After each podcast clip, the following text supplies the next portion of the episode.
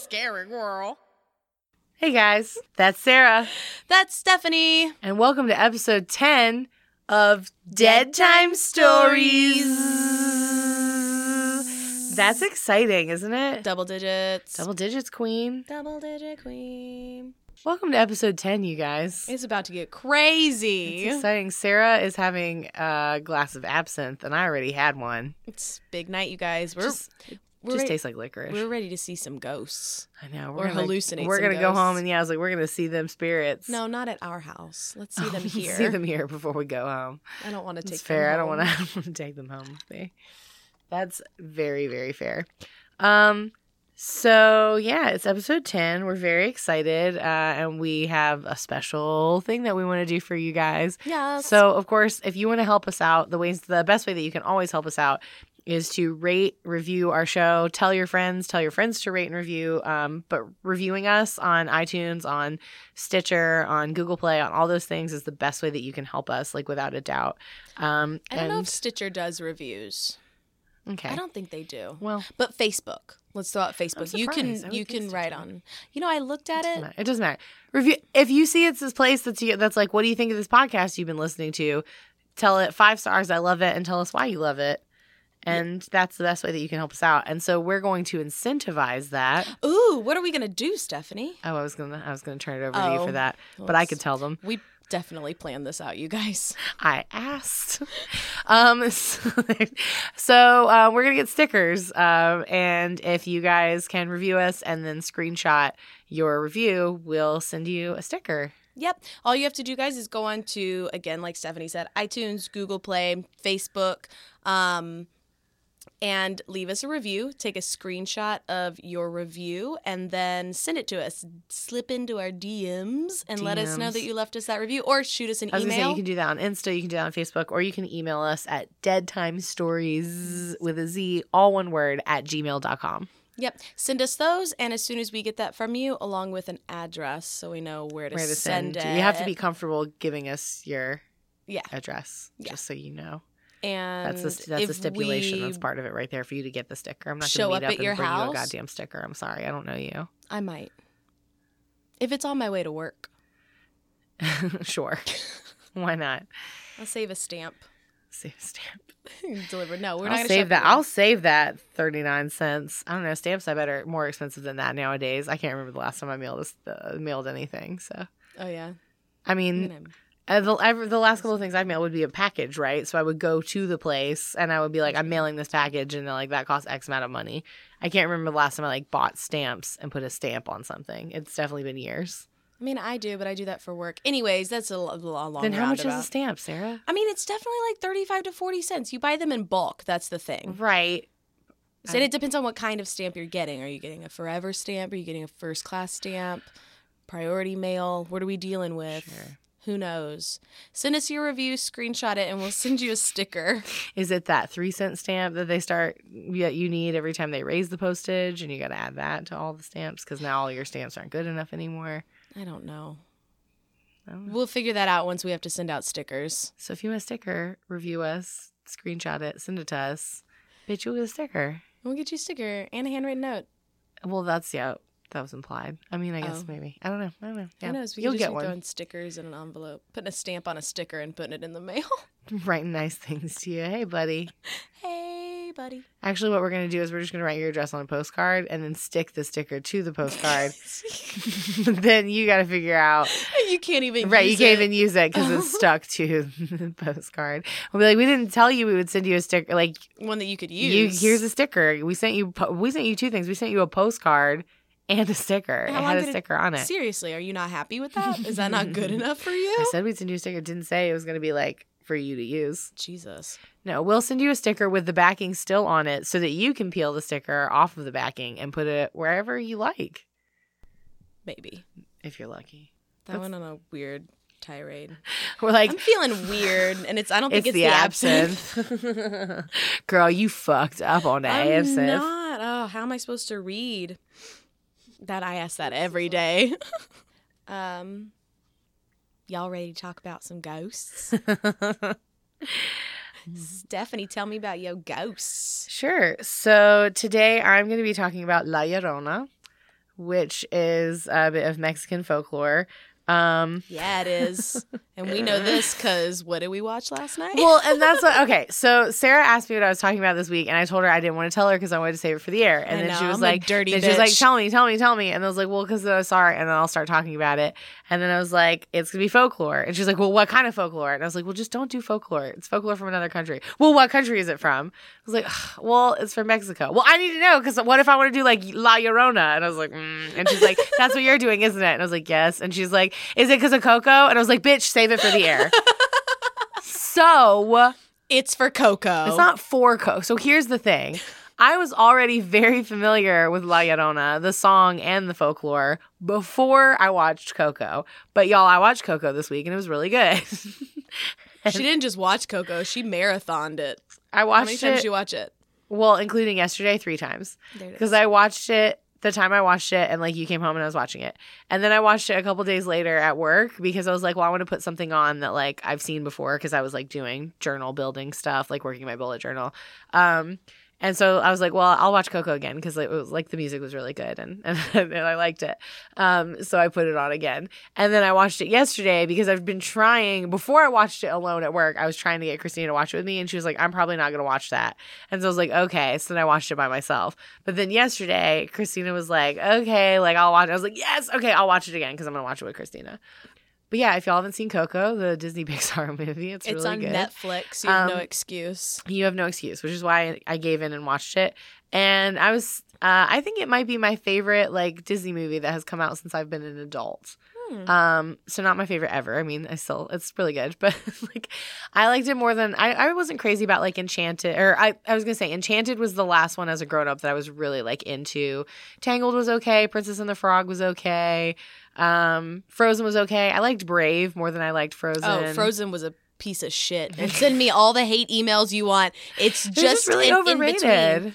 In my, and I say this every single time, Frozen was just something for them to slap together really quickly, mm. get some Broadway voices, some yeah, names. Yeah, and it was like, people just went crazy because Idina Menzel. It just throw this little, like, Broadway thing together, and while we're doing that to keep the people happy, we're going to focus on what I really like, which is Moana. I yeah. really liked Moana. Moana was good. Yeah. Um, I liked Moana okay. I liked Coco a lot, and especially, like, um...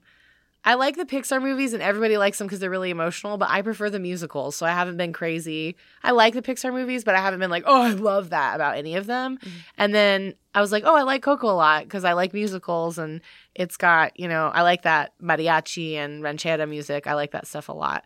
Um, and I love Dia de los Muertos. Uh, I know, I know, like, not a ton, but I'm like, I know a lot about, like, Mexican culture, and um, my fluency with Spanish has gone down through the years because I haven't used it. Um, but I used to be a much better Spanish speaker. um, but I just think Spanish in general is a really, really beautiful language. Uh, and Coco is, like, really – it was, I thought it was really great, especially as somebody who has, like, family that is, like, integrated family. So, like, not just, like, immigrant parents – Sorry, not just like immigrant parents, but the way like when you're raised like in an immigrant family, like that mix of like the English with the Spanish, like that was really cute to me. And, you know, like we, we keep singing um, The World Es Mi Familia, where I was just like, oh, so cute. Um, but yeah, I just really, really like the music a lot. So that was what brought La Llorona back into my mind, but it's not where like I learned about like I already knew about La Llorona. Um, I mean, they don't really tell you about yeah, yeah, right. Well, because and that I'll, wouldn't really fit. And in I'll talk Coco. About the song too versus like the versus the story of La Llorona. Yeah. Um. So yeah. So they ended up using the song in the movie, and it's the only song in the movie that's completely in Spanish because it's an old Mexican folk song, um, and that song is in Spanish.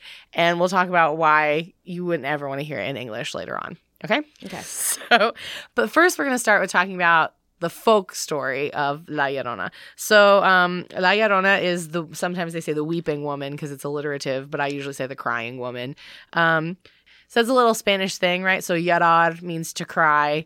Um, and putting ona on the end of it is like the woman who's crying. So La Llorona is, the, is literally the crying woman. Okay. Um, So the origins of the story, like, it's a really, really old Mexican story. Um, someone did research that said it actually had origins to, like, a German story from, like, the fourteen hundreds. Huh. Um, but it's, like, super old. So it's been told for a really, really long time. Um, and it's folklore in Mexico. So the the story for La Llorona is that there was this beautiful young woman named Maria. And uh, Maria was from a poor family in a rural Mexican village. And she was spotted one day by a nobleman, and he was stopped in his tracks by her beauty, right? Oh, Maria. Maria. Sí. So he was just he was just stopped, right, by, like, how stunningly beautiful Maria was. Uh, and he just had to have her, right? So he, like, struck up a conversation and got to know her. And he was just very charming. And he had his, you know, his carriage that he was riding in. And he was rich, right? And he was rich, right, Done. Of course. He was a nobleman, right? So he was super, super rich. So obviously she was, like, swept off her feet. She was like, he's so charming. And he proposed to her immediately. He was like, Maria, like... Te quiero. Necesito para mi vida. Like, I need you for my life. Mi corazón. Okay. So he's like, I gotta have you. So Maria, she's like, she don't like, even know my last name. Right? She's like, you just know me as Maria. So Maria from the barrio. Spanish for neighborhood. I'm gonna throw in a lot of Spanish in this episode. Because I wanted I was like, this is me being special for episode ten. So you are always special. Mm, I don't like the wink that went with that. so, so, so um, anyway, so Maria was charmed, and she's like, you got it, sir. Um, so obviously her family was, like, pumped. They're like, oh my God, you're marrying this nobleman. Like, we're into it. Like, Maria, sí, es necesito. And she was like, es verdad. Uh, and his family was not having it, right? Like, they were. Uh, whoa. Right. Maria? Maria. From the barrio? From the barrio, sí. Like, does she know Jenny from the block? But. um, They're which, cousins. Right. Which I think. I think J-Lo is actually Puerto Rican, but I'm not positive. But anyway, um, two different countries, you guys, yeah. Just so you know. Yes. So Maria, uh, her family was, like, totally down. And his family was like, you're marrying this poor girl. Like, we don't want to hear it. Um, but he was not having it. He was like, I love her. Like, we're going to build a life together. Like, you can't stop us. Like, not going to happen. So they got married, and they built their home, like, in a village away from his family, because they didn't even want him, like, getting involved or, like, being dealt with. And so they got married, and they have their home together. And eventually she gave birth to two twin boys. I don't know their names. Uh, we can call them Juan and De Otto Juan. Um, Stop! But- Stop! Did you write that joke down too? No. Let no. me see your notes. I did not write that joke down. Um, so, so, um, so anyway, so she had, uh, so she had twin boys, uh, and her husband was gone for work. Like, he was traveling a lot all the time. And when he was home, he would come home and he would spend time with Los Niños, with the boys. He wouldn't really, like, hang out with, with Maria. He was, like, he's hanging out with the kids, and then he would, like, go away again, right? And so she started to sense that he was, like, falling out of love with her, right? So then eventually um, his trips began to get longer and longer, and he was away more and more, until eventually he just didn't come back. He was gone and didn't come back. um, so he, like, went out to get milk? And, like, well, he was just like, I'm going to work, and just never right. Oh. But yeah, Daddy went for cigarettes and oh. los cigarillos, and he, no return. I was gonna say y nunca, which is never, but then I was trying to remember how to say return. Yeah. Y nunca vuelve. He never came back. So, um, so. So one day, um, Maria is walking down by the river with uh, Juan and Otto Juan. And I'm going to come over there and smack you. so she's so she's walking by El Rio with uh, with sus niños, and she saw a carriage go by. Um, and the carriage looked really familiar, and she's like, I know that fucking carriage. And she, like, took a closer look, and inside the carriage was her husband with a younger, prettier woman. Of course. And in that Maria 2.0. And in that moment, Maria flew into a rage and shoved her children into the river and drowned them. That's an appropriate response. Immediately realized what she had done. Yeah. Like, immediately threw herself into the river to try and drown herself okay. with her boys, okay, with her children. Um, and it doesn't say whether or not, like, she died at that time, but uh. it just, like, she threw herself into the river to okay. try and drown herself with her boys. Um, Do we know if the husband saw any of this? No. Oh, no, he was too far away in the carriage. He was too far away, like, with his new, with... Getting carriage head. Maria Dos in the carriage. Um, so, yeah. So some say, um, so now, right, her, Maria, her ghost, um, walks by the rivers at the nighttime, weeping and sobbing and searching for her children, okay? And she's doomed to do this for eternity, to look for her children.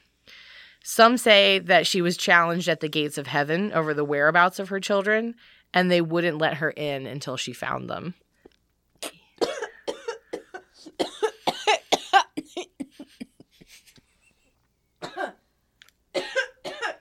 Do you want to have a vocal response to that? So some say she was challenged at the hold gates. Hold on, hold on. Oh, my God. Sarah. Action. Some say she was challenged. You're challenged. Wink. I, I, at least I said you were special. You went straight you to challenge. At me, you asshole. You're special.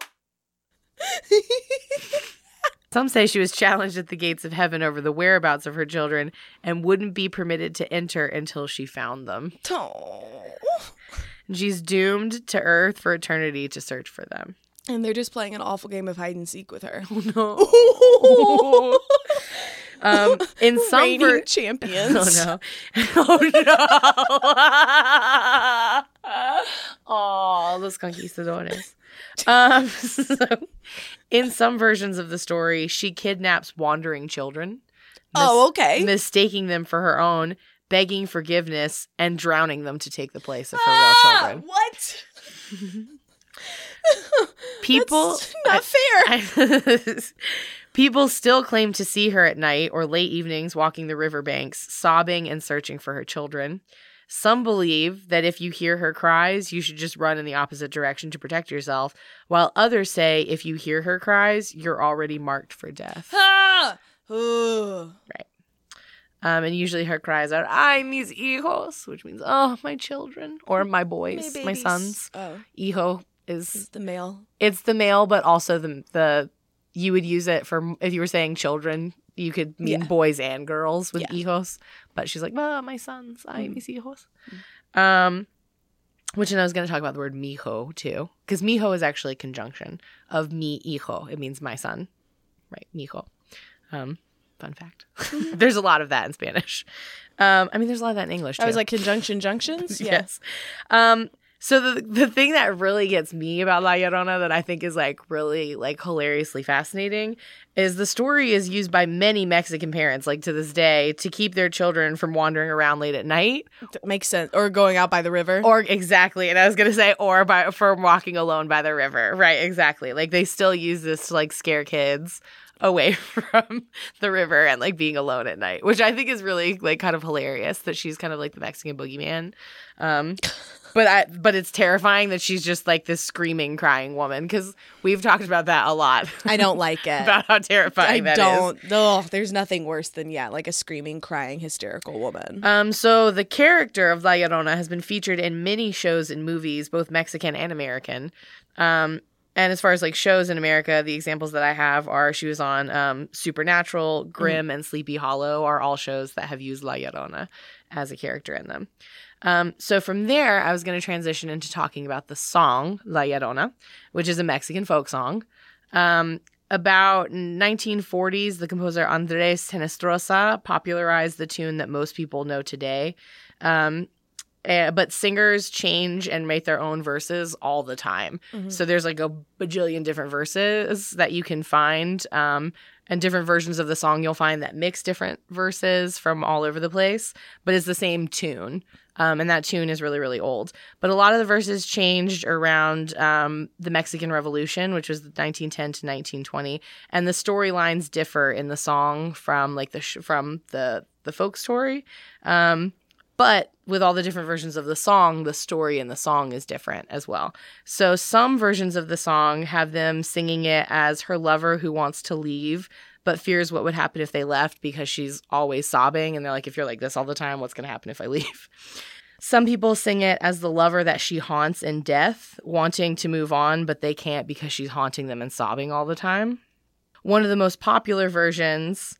Um, oh, and some sing it as a song of unrequited love for a woman who's in mourning, like being in love with someone who like is just so morose and sad, or being in love with like the weeping ghost and you can't have her because she's dead. Mm. Uh, one of the most popular versions of the song is by uh, Chavela Vargas in the nineties, uh, and she did a re-recording of it for Frida. So she was um, already pretty old when she recorded it because she actually knew Frida in real life, Frida Kahlo. They were actually really good friends, um, the woman who recorded this version. Um, and in the movie, when uh, Vargas is in that scene in the movie, which I've seen it because I like the movie a lot, um, uh, she's basically playing a ghost and she's draped in black, um, which is a reference to the first line of her version of the song, which I've, there are other versions that use this line too, which is Todos me dicen el negro llorona, negro pero cariñoso, which means they call me the black llorona. Um, and, uh, Negro pero cariñoso means black but loving. So they call me the black Llorona, black but loving. Um, and another, oh, I mentioned this already. I was like, another way of interpreting it is that the person singing the song is in love with the ghost. Um, and I think that that's really cool. Ooh. Um, so then I was going to sing a little part of the song. Okay. And then I was going to tell you what it means. But I was going to talk about how Spanish sounds so much prettier than English. so uh, so this is the, the lyric that I wrote down.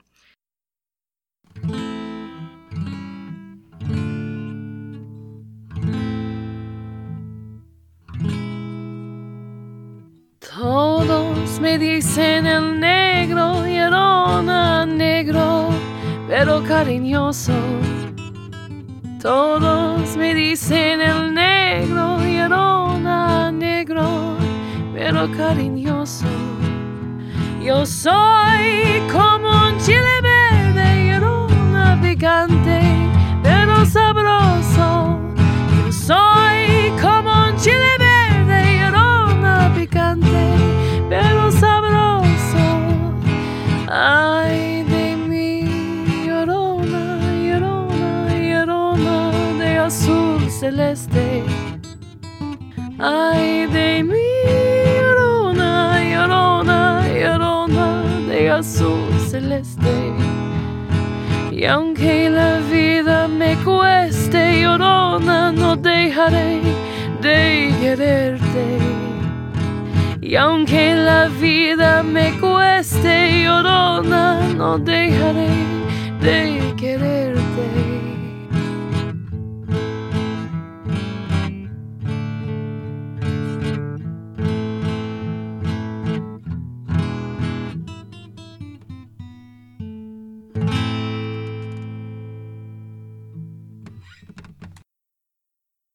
Jared Taylor on the guitar, ladies and gentlemen. So that's La Llorona. So the verse that I sang to you, um, so Ay de mi is like, oh my, right? Llorona, mm-hmm. crying mm-hmm. woman. De azul celeste is of the blue sky. Um, y aunque la vida me cueste, Llorona, even though it cost me my life, no dejaré no te quererte. It means I don't care. It's I love you. Um, I give my love, or I give my life to love you. Um, and then one of the other verses, and it's not in the Disney version, probably because they were like, that sounds so dumb in English. But one of the other verses that sounds really pretty in Spanish is um, Yo soy como un chile verde, llorona picante, pero sabroso. And what that means is, I'm like a green pepper, Llorona, spicy but tasty. Picante. Pero sabroso. Yeah, it's really good. Spicy, but tasty. Right. Picante, pero sabroso. I'm like a green pepper. Como un, como un chile verde. I'm like a green pepper. I'm just a salsa. Spicy, but tasty. Um, get the fuck out. So, but that's just, to me, like another example of how like Spanish is like just a way more beautiful language than English. Because you translate that to English and you're like, what? And the first time I heard that song, like I said, I know some Spanish. So the first time I heard that song, I was like, I couldn't have heard that line right. Because I think that person just said that they were a green pepper and they were spicy but tasty. And then I looked it up and I was like, nope, that's that's a line in the song. But like I said, because there are so many different versions and so many different verses, when I listen to the version from Coco, that line is not in there. Mm-hmm. And I'm like, probably because they were like, that's silly, cut that line out. All the lines from the version in Coco are all about longing and yeah. and regret and sadness. And, like, it's really beautiful. Yeah. Um, but that's the story of La Llorona. Oh, La Llorona. Yay. Yay. I guess we should be like, I'm Eva. Oh. I'm his evil. I'm me. That's my cry. That's my weeping woman. All righty. So here's my story. So what are you talking about this week, Sarah? This week, I'm going to talk about uh, a crazy plane crash. And I had never heard about this, and I, like, stumbled upon it, I don't know, somewhere, um, and started doing some research on it today, and I was like, this is crazy. So it's not necessarily, like, a haunting or anything like that, but this um, – l- let me just tell you about what happened to these people. Sure. So this is the uh, Uruguayan Air Force Flight five seventy-one, right? And I also looked up to see if, like, anyone else had talked about this, and only one other podcast has talked about this. Are these people that ate each other? Sorry, go ahead. I mean, the, there's, like, a famous plane crash where people ate each other, but that might be this one. Go ahead. I'm sorry. I didn't mean to steal your thunder. I'm not going to tell it anymore. God damn it, Sarah. That's the whole big. That's what happens when there's a cl- crazy plane crash. That's not, what people not do. Always. Sometimes they just die. If anybody lives, they eat each other. I have four pages. Fine, cut this part Full out. Full of recipes of how they cooked each other. No, I don't have that. That's awful. Um, yeah. So this was a uh, it was a plane that crashed and people had to eat each other because they were out there for a really long time. But it's crazy. So it was a chartered flight, and also there were forty-five people on board. Mainly, they were like. teenagers that were a part of a soccer, soccer team, right? Soccer team. Yeah. Yeah. And they're like f- some parents and yeah. friends. Whoa. Just fucking. Yep. I was like, not anyone who is able to survive in the Andes. So um, it crashed on a glacier at an elevation of three thousand five hundred seventy meters, which is yeah. eleven thousand seven hundred ten feet in the remote Andes. Among the forty-five total people on board, twenty-eight survived the initial crash. Oh. After seventy-two days on the glacier, sixteen people were rescued. What is, is it with story. you about stories of people in the mountains where the people who live the longest got the worst?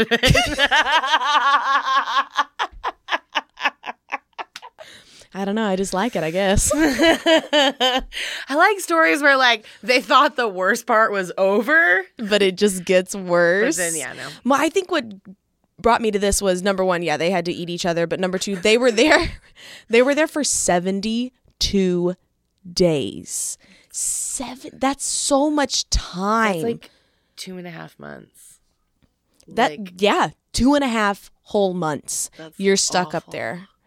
In the fucking snow. They were just like, this is our life now. Like, they had just accepted that that's where they were gonna, that's where they were gonna die. So that's, yeah. So oh here's God, where this, um, yeah. So October thirteenth, nineteen seventy-two. Also, this just happened in the seventies. October thirteenth, nineteen seventy-two. The flight carrying nineteen members of a rugby team. It was a rugby, rugby team. team. Okay. Of a rugby team, family, supporters, and friends originated in Uruguay and was headed for Santiago, Chile. Uh, while crossing the Andes, the inexperienced co-pilot who was in command mistakenly believed that they had reached Chile, despite instrument readings indicating differently. He turned north and began to descend downwards towards what he thought was the airport, and instead the aircraft struck the mountain, shearing off both wings and the rear of the fuselage. Uh, the forward part of the fuselage careened down a steep slope like a toboggan and came to rest on a glacier. Three of the crew members and more than a quarter of the passengers died in the crash. Yeah. And then several others quickly su- succumbed to the cold and their injuries, right? Yeah. So I could have talked a whole lot about what went wrong with the flight because there were a few things that went wrong. And again, your main pilot had made this flight multiple times. He was dealing with a co-pilot who was a little inexperienced, and it was literally just like a string of him making just the wrong choices. It's awful. And so they originally left um, on October thirteenth, and then they had to land early at another airport because of weather. And then when they got back up to fly again, the you couldn't really see, and so the co-pilot thought that they were there, and they knew that the radio signal was weird, so he was radioing in saying that they were landing, wasn't getting a response, and was thinking that that was normal. He also apparently like turned not in, not far enough. Um, anyway, so yeah, he made a mistake and crashed them into the mountain, and it knocked off both of the wings, basically cut the plane in half, and threw him down into the glacier. So of the forty-five people on the aircraft in total, three passengers and two crew members were in the tail section when it broke apart, and they died. Two of those people uh, were sucked out of the fuselage as it fell, and one of those who was sucked out actually survived the fall, but stumbled down the snow-covered snow-covered glacier, fell into a deep snow, and was asphyxiated. So he suffocated. He survived he the flight. He drowned in snow, and he suffocated. Sarah? His body was found by fellow passengers on the fourteenth of December. He was the first one they ate. Because they were still out there. They were like, he just... Oh, no, he wasn't. Oh, no. Um, but yeah, I think that's fucking crazy. He got sucked out of the plane. He survived the fall, and... was so far buried in snow from that that he couldn't get out. Um, so let's keep going. Uh, at least four, at least four people in the front half died from the impact of the fuselage hitting the snow bank, sure. which ripped the seats from their anchors and hurled them to the front of the plane. Christ. The pilot died instantly, and that co-pilot who did all this, I mean, mistake, who cares, was critically injured and trapped in the crushed cockpit. Uh, according to one of the survivors, he asked one of the passengers to find his pistol and shoot him. I was gonna ask. I was gonna say he asked him to kill him, but the passenger declined. Oh, oh, oh my God! So at this point, you know, immediately after the crash, at least give him his gun and let him shoot himself. Girl, I don't know what happened there. They I mean, like, obviously he died. This. They're like, you did this. I don't care if it's an accident. You're gonna die a slow, painful death trapped in that cockpit. Who knows? That's horrible. But I mean, also, if you think about it from the passenger standpoint, that passenger is like, oh my God, oh my God, I just survived this plane crash. Oh my God, look at all these people who are mutilated. What, you want me to kill you? No, I just survived enough trauma. Like, that's why I'm like, I'd give him his gun and let him do it himself. I think I'd, oh, I don't know what I would do. Which I think that's a reoccurring theme in the story of why I like it too, is just the resilience of the human spirit to survive. Well, and that's the thing, yeah. I'm like, there are so many things. I can speculate what I would do in that you situation. No There's idea. No way I could know without being in that situation. But I feel like this story is going to be a lot of, I would do this. I have no fucking idea what I would do. Ho- hopefully we'll never be in this situation. Right, hopefully. But part of me is like, well, maybe it's good to think about it in case I find myself in that situation. It's good to be prepared. Was- I would give the co-pilot his gun and let him do it himself. All right. If his arms didn't work, that'd be tough. I don't know what call I would make at that point. I'd have to walk away. Like, yeah, no, I don't know how how I would handle that. I don't either. I don't know if I could shoot. Maybe I could smother him. I don't know. I don't know. I don't know. I have no idea what I would do. So your option for this, uh, you know, continue your own story. Uh, you turn to page seventy-three if you would shoot him yourself. Oh my God. You turn to page seventy-six if oh you would smother him. Um, yeah, Choose I don't. Choose your own sad venture. Oh. What was that move that not movie? What was that book most people had to read in middle school that was basically Hatchet? Is that what it's called? Basically about the kid who gets stuck out in the woods in the wilderness on his own and has to survive. Oh, I didn't have I do know what you're talking about. I believe it is called Hatchet. Is it called I didn't Hatchet? Have to read Hatchet. I had to read Night by Ellie Wiesel. Ugh.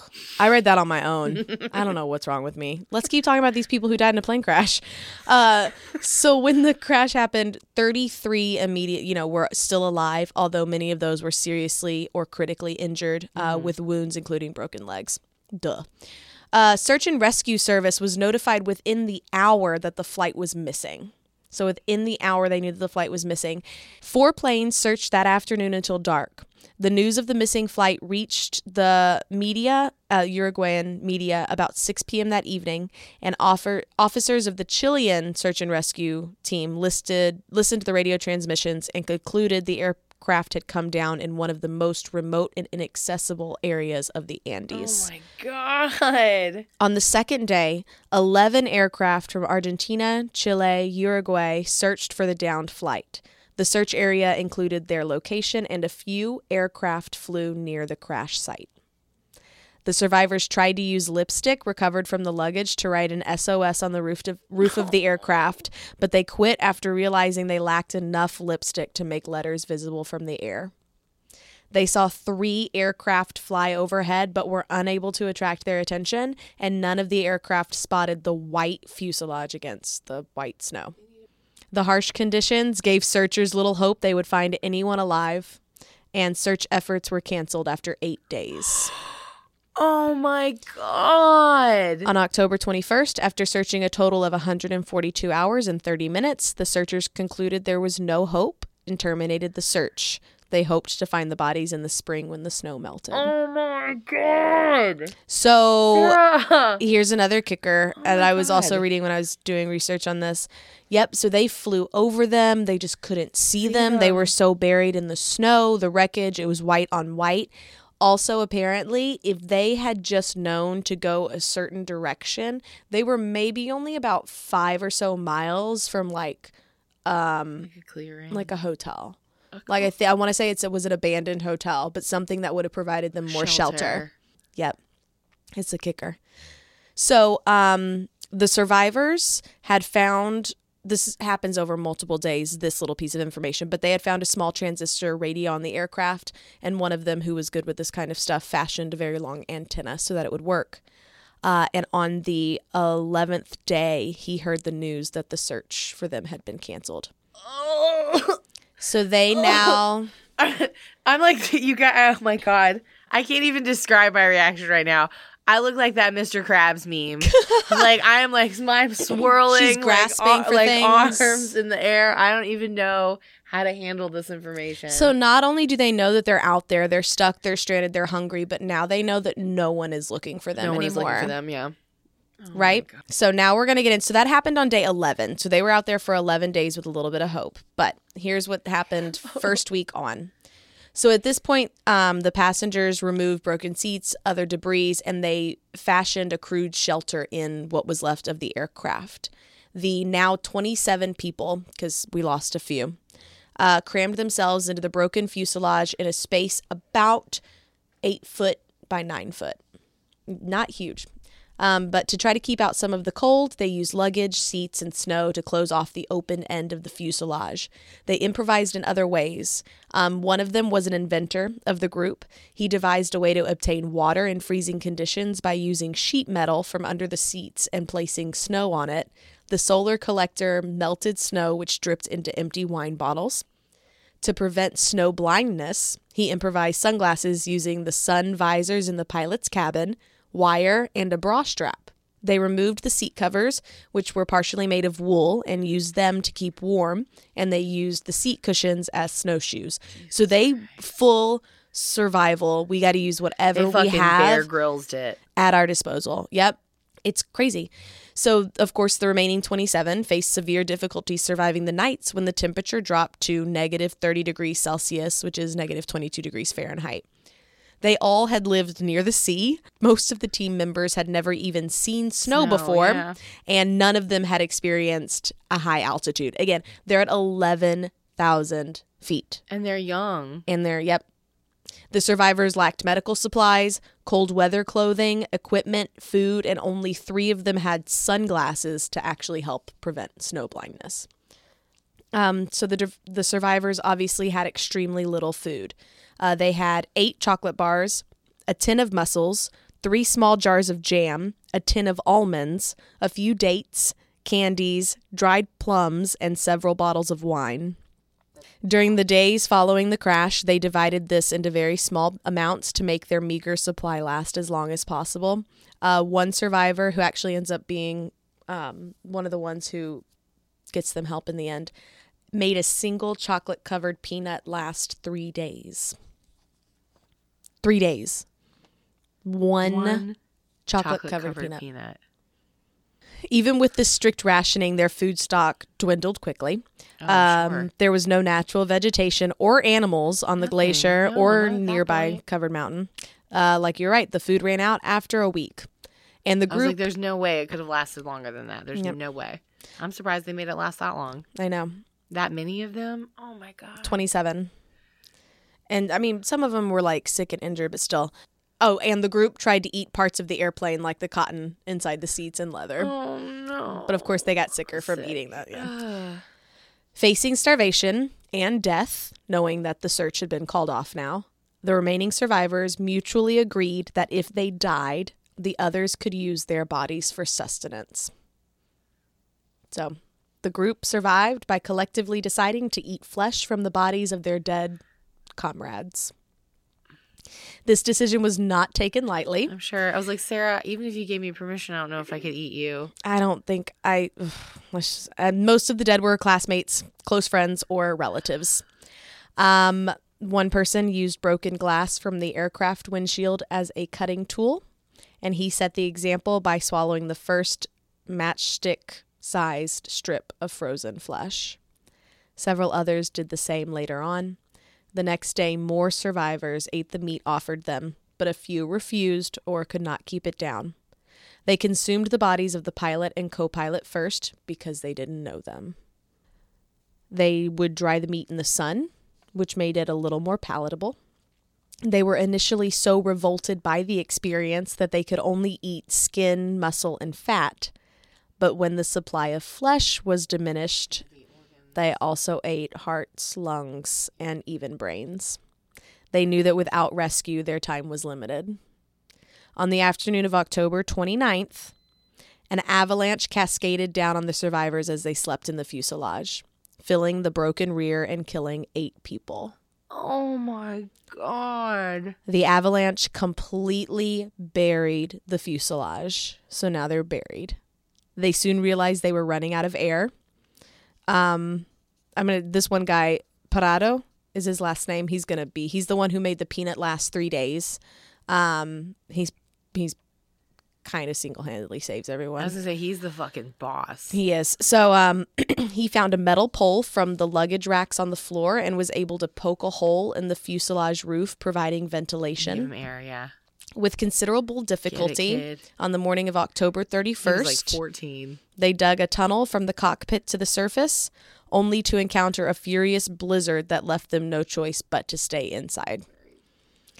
For three more days, the remaining survivors were trapped in the extremely cramped space within the fuselage with about three foot three inches headroom, buried alive under several feet of snow with the corpses of their friends.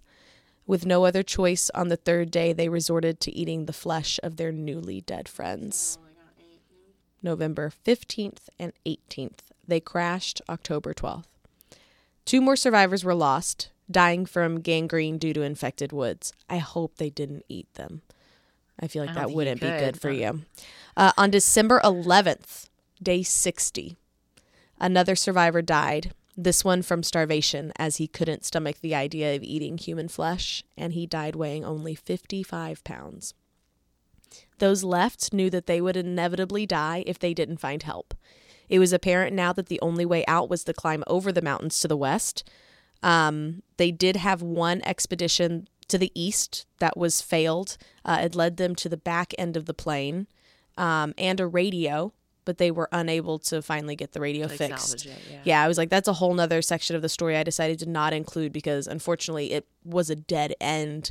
Um, but they did, you know, go out to the east, found the back end of the plane, had one night where the guys who went and found it, like, found there was food in the back end of the plane, and I think, like, a bottle of rum and some comic books. And they were like, we had one nice night where we built a fire and stayed up and drank rum and read comic books. Oh my God. And we found a radio, and we were like, we're going to find battery, or like, we're going to get batteries. They had the, the hope of using the radio. And it they couldn't get it to work. So um, they... so fucking happy. So now they decided they had to go over the mountains to the west. They also realized that unless they found a way to survive the freezing temperature of the nights, a trek was impossible. Yeah. So the survivors who had found the tail of the plane had came up with the idea to use insulation from that section, copper wire, and waterproof fabric that covered the air conditioning of the plane to fashion a sleeping bag. On December twelfth, three men set out to climb the mountain in search of help. After nine days of hiking, actually, hold on, here's one thing. Three of them set out to climb the mountain. They got up to the top. One of them was super tired because he hadn't been eating. And the other one, Parrado, climbed all the way up to the top and was like, we're on the edge of all of the, like, I'm on the top of a mountain that's on a ridge of mountains that's like a whole line of mountains. But he did see like a little path. So the third guy decided, well, we don't have much. I'm going to go back and like get some more supplies. Um, so he like took a toboggan, sailed down the mountain, got back to the camp within like two hours. The two guys were left up there and they decided to keep going, right? So set out as group of three. One of them went back. Now we're dealing with two. So after nine days of hiking, the two guys that seemed fruitless, they finally stumbled upon help. Stopping to camp at the side of a river, they spotted three men on horseback on the other side of the river. Um, ultimately, the men on horseback relayed news to the Army Command in Chile of the remaining survivors, and the two expeditioners were finally given food and able to rest. Unbeknownst to them, they had hiked fifteen miles over those ten days, and one of them only weighed ninety-seven pounds, which is like half of his body weight as a like grown man. As a grown fucking rugby player. Yeah. On the afternoon of December twenty-second, nineteen seventy-two, two helicopters carrying search and rescue climbers finally reached the survivors. October twelfth to December twenty-second. That's how long they were out there. The two helicopters were able to take only half of the survivors. They departed, leaving members of the rescue team and the remaining survivors at the crash site. They slept a final night in the fuselage with four members of the search and rescue party. A second flight of helicopters arrived the following morning at daybreak. They carried the remaining survivors to hospitals in Santiago for evaluation. They were treated for a variety of conditions, including altitude sickness, dehydration, frostbite, broken bones, scurvy, and malnutrition. After seventy-two days, sixteen of the forty-five passengers made it home alive. Holy fuck. Upon being rescued, the survivors initially explained that they had eaten some cheese and other food they had carried with them, and then local plants and herbs. Y'all be real. You were out there seventy-two days. You, but you don't want to come back home and be like, we survived, but we survived by we ate our friends. Eating all of your dead relatives who didn't make it back. You don't. Yeah. So, so they said that that's what they had done. They planned to discuss the details of how they survived, including their cannibalism, in private with their families. But on December twenty-third, news reports of cannibalism were published worldwide. Of course. Of course. The day after. Oh, naturally. Um, except in Uruguay. So in their home country, they these reports were not published. On December twenty-sixth. That's, That's nice. Right? On December twenty-sixth, the day after Christmas, two pictures of a half-eaten human leg were printed by two newspapers. On the same day, the front page of the Santiago newspaper reports that all survivors resorted to cannibalism. The survivors held a press conference on the twenty-eighth of December where they recounted the events of the past seventy-two days. The authorities and the victims' fathers decided to bury the remains near the crash site, uh, decided to bury the remains near the site of the crash in a common grave. thirteen of the bodies were untouched. Another fifteen were mostly bone. Now, again, and I didn't include this, but I'm going to talk about it in their press conference. And one thing that they brought up a lot when they were deciding to resort to cannibalism and what they used to be like, this is why we've done this, um, is they compared a lot to the Last Supper. Most of them are, are Catholic, and they compared it to the fact of uh, it would have been more of a sin for them to let themselves die as opposed to taking what was left of them and eating the flesh of their brothers to allow themselves to live and using the sustenance. They talked about Jesus' Last Supper, like, take this bread as my my bones and my well, and body that's what I was thinking, to feed right? your I was flesh. Like the flesh and the, yeah. So that's what they used to sort of say. That's why that co-pilot wasn't like, I'm okay. My gun. He was like, you take my gun. Right, because otherwise it's not okay. Right. Um. So ultimately, all of these survivors were like, pardoned by the church, and the church was like, no, you're not going to go to hell, you're okay, this is, we all understand why you did this. Um so the sixteen survivors to this day remain very close. They have a reunion each year that includes their families. Uh, many of them have published books and been portrayed in film and television. And then Parrado, one of the two that basically was like the badass of all of them, released a book thirty-four years later, um and I'm just going to read like a small excerpt from his book on his view of the public reaction to them coming back. And he said, in fact, our survival had become a matter of national pride. Our ordeal was being celebrated as a glorious adventure. I didn't know how to explain to them that there was no glory in those mountains. It was all ugliness and fear and desperation, and the obscenity of watching so many innocent people die. I was also shaken by the sensationalism with which many in the press covered the matter of what we had eaten to survive. As Roberto had argued on the mountain, they told the world that the sin would have been to allow ourselves to die. More satisfying for me was the fact that many of the parents of the boys who died had publicly expressed their support for us, telling the world they understood and accepted what we had done to survive. Despite these gestures, however, many news reports focused on the matter of our diet in reckless and exploitive ways. That's so awful. Right. Um, so that's the story of the Uruguayan Air Flight five seventy-one, where forty-five people went in and only sixteen survived, and they ate fifteen of their passengers, their friends, family, and a pilot and co-pilot. Adios mio. Ugh, right? That's a lot. See, I had never, I I guess maybe I'd, I've heard about like people getting stuck in the mountains and having to eat each other, but I had never actually heard this story. I, yeah, I was like, I remember hearing about, you said it was in the seventies? Yeah. Yeah. I remember hearing that there's like this famous plane crash with a sports team that ate yeah. each other. Like, yeah. I couldn't remember where it was or when it happened, but I knew that that was a thing. Well, this is it. But I feel like there are multiple stories of plane crashes where people ate each other, but that's oh, yeah. like the most famous one because it was like the most people that got eaten. And like it was such a long time. God, seventy-two days. The, I think the there, it's hard to pick a most heartbreaking start, a part of that story because a lot of it's heartbreaking. To me, like the I think like the worst part was like them hearing the news. They're like, we got this radio working, and the radio's like, and we've given up looking for these people because they're probably dead. The search is over. And you're like, I guess I should kill myself now. Like, but it's a sin, so. I just, yeah, that also the thing that got me is, yeah, they really had no, their hope was in themselves and just the resiliency and the strength literally of the human no spirit. No one was looking for them, was going to come looking for them. No, and they, they had knew to, it. And they knew it. And they did what they had to do to get out. Like, I just think that that's crazy and commendable. And yeah, no. Yeah. And I, yeah, no, I agree. I'm like, they went through some shit and like, that's nuts. But also, I really appreciate what he said about the way it was like glory. He was like, there's no glory. Like, it was horrible. Yeah. It was awful what we experienced out there. There was nothing like heroic and beautiful about it. It was fear and terror. And it was, and I'm like, yeah, no, I'm sorry. That's awful. Yeah. That's awful. It's crazy. Holy so there crap. You go, guys.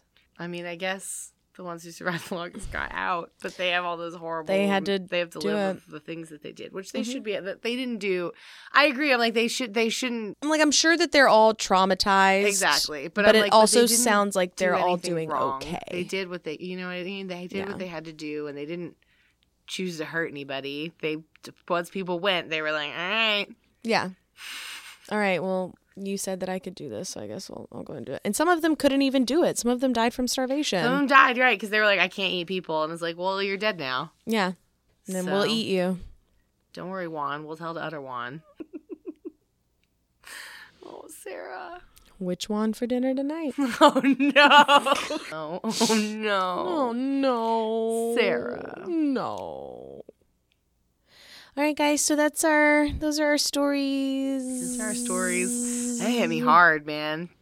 See, I'm trying now that I did the Diet Love Pass. I'm like, I gotta keep going bigger and bigger. See, aw, makes me sad that you. They, you're like, I gotta make it worse every time. I got some worse stories oh, than this. No.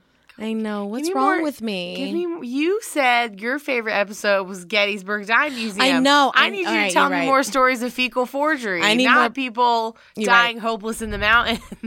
Well, we didn't even talk about, like, what did they do with their poop? Do you know what they did with their poop? I don't know. Also, my question is, were they pooping? They had to, you know they were pooping. But they didn't have anything in their systems. What were they going to poop? Nothing, like, of sustenance. I mean, yeah, but I like, imagine I don't know they, if they would were poop, pooping. Like, some, like, bile. Do you ever like throw up and there's nothing in your system? Well, yeah, but that's throw up. Sure. I don't think it goes through your intestines. No. I will also say it was all dudes by after the avalanche. That the avalanche took out the last woman, hmm. so it was all guys. So, so they were like, no starting their, a new civilization. Their tolerance for poop is, I think, a little higher than a woman's. Like, just like, oh, we're gonna have a poop corner. Right? Yeah, they should have had a poop corner from the start. I'm sure they did. You can just poop wherever. And now they're like, poop rules are gone. We poop wherever we want now. She's dead. No, that's no, food. Cut, cut that out. That's food. Don't shit where you eat. Oh, no, Sarah. No. What has this episode become? This, you're going to cut all this out, but then you're going to call this episode Don't Shit Where You Eat. Oh, my God. All right, yeah, all right. So next week, you guys, if you know of any fecal ghost stories, poopy ghost stories, I'll, I'll look oh, for something girl, like that. If you don't think that now I'm determined to have a poopy ghost story next week, but I thought wrong. That's what you wanted me to do. All right, well, then I won't do a no, poopy I'm ghost just, story. No, I'm just saying, it's like I did that really heavy story, and now I want to do them all really heavy all the time, but I'm like, you said your favorite episode was. It was. How do you not, I mean... We still quote. Thank you, five. Oh my God, my brother doesn't listen to this podcast, and I could tell that story. Oh my gosh, no one else would find it as funny. I think everyone. It's the most relatable story you've ever told me. I'm like, anyone could find humor in that because every every yeah. Okay, so as you guys know, if you listen to episode five, if you haven't, go back and listen to it. I think it's one of my favorite episodes. We talk about a fecal forger who somehow. Forged, who knows, the uh, last bowel movement of Abraham Lincoln. I mean, maybe it was his poop, but m- also maybe there's a fecal forger on the loose. On the loose. Because that idea, I like that idea only because it implies there are other fecal, fecal forgeries. forgeries. Yeah. Yes. That could be the name of this episode. Anyways, um, so we made a joke about Abraham Lincoln taking a poop, and I had to tell Stephanie the story about my brother that inspired my delivery of that line. And... And this story is uh, we were younger, and my brother is four years younger than me, and he's now, you know, grown and in the Air Force and would hate that I'm telling this story. And we were out on vacation, and my brother went to the bathroom, and the rest of the family was leaving, and my stepdad was like, go knock on the door and tell your brother that we're leaving. He needs to hurry it up. Like, pinch it off. Let's go. And I went and knocked on the door, and I was like, Joe, we're leaving. We're going. And from inside the bathroom, I just hear my brother say, tell them to wait. It's still funny. I'm like, I knew, I know the story. And it's still funny.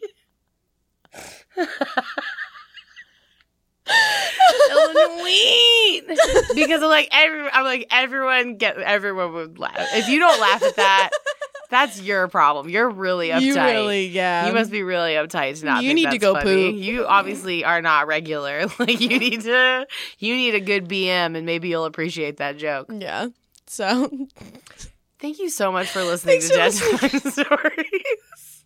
This episode got a little off the rails. This was uh, episode ten. Episode ten. And I appreciate you guys listening. Please rate, review, subscribe. You want a sticker? Screenshot that that Screenshot rate, that, dude, review. that rating. And um, hit us up. And, of course, as always, you can follow us on Instagram, on Facebook, and you can always email us, deadtimestories with a Z, all one word, at gmail dot com. Thank you guys so much. Send us your emails. Send us those rating reviews, and we'll send you some stickers. Thank you so much for listening, you guys. That's Stephanie. Sarah without an H. Oh, go fuck yourself. And this has been Dead, Dead Time, Time Stories. Stories. Thanks for listening, guys. Dead Time Stories is hosted by Sarah Heddens and Stephanie C. Furnison. Music and editing by Eric Gershnow. Artwork by Rennie Slackman.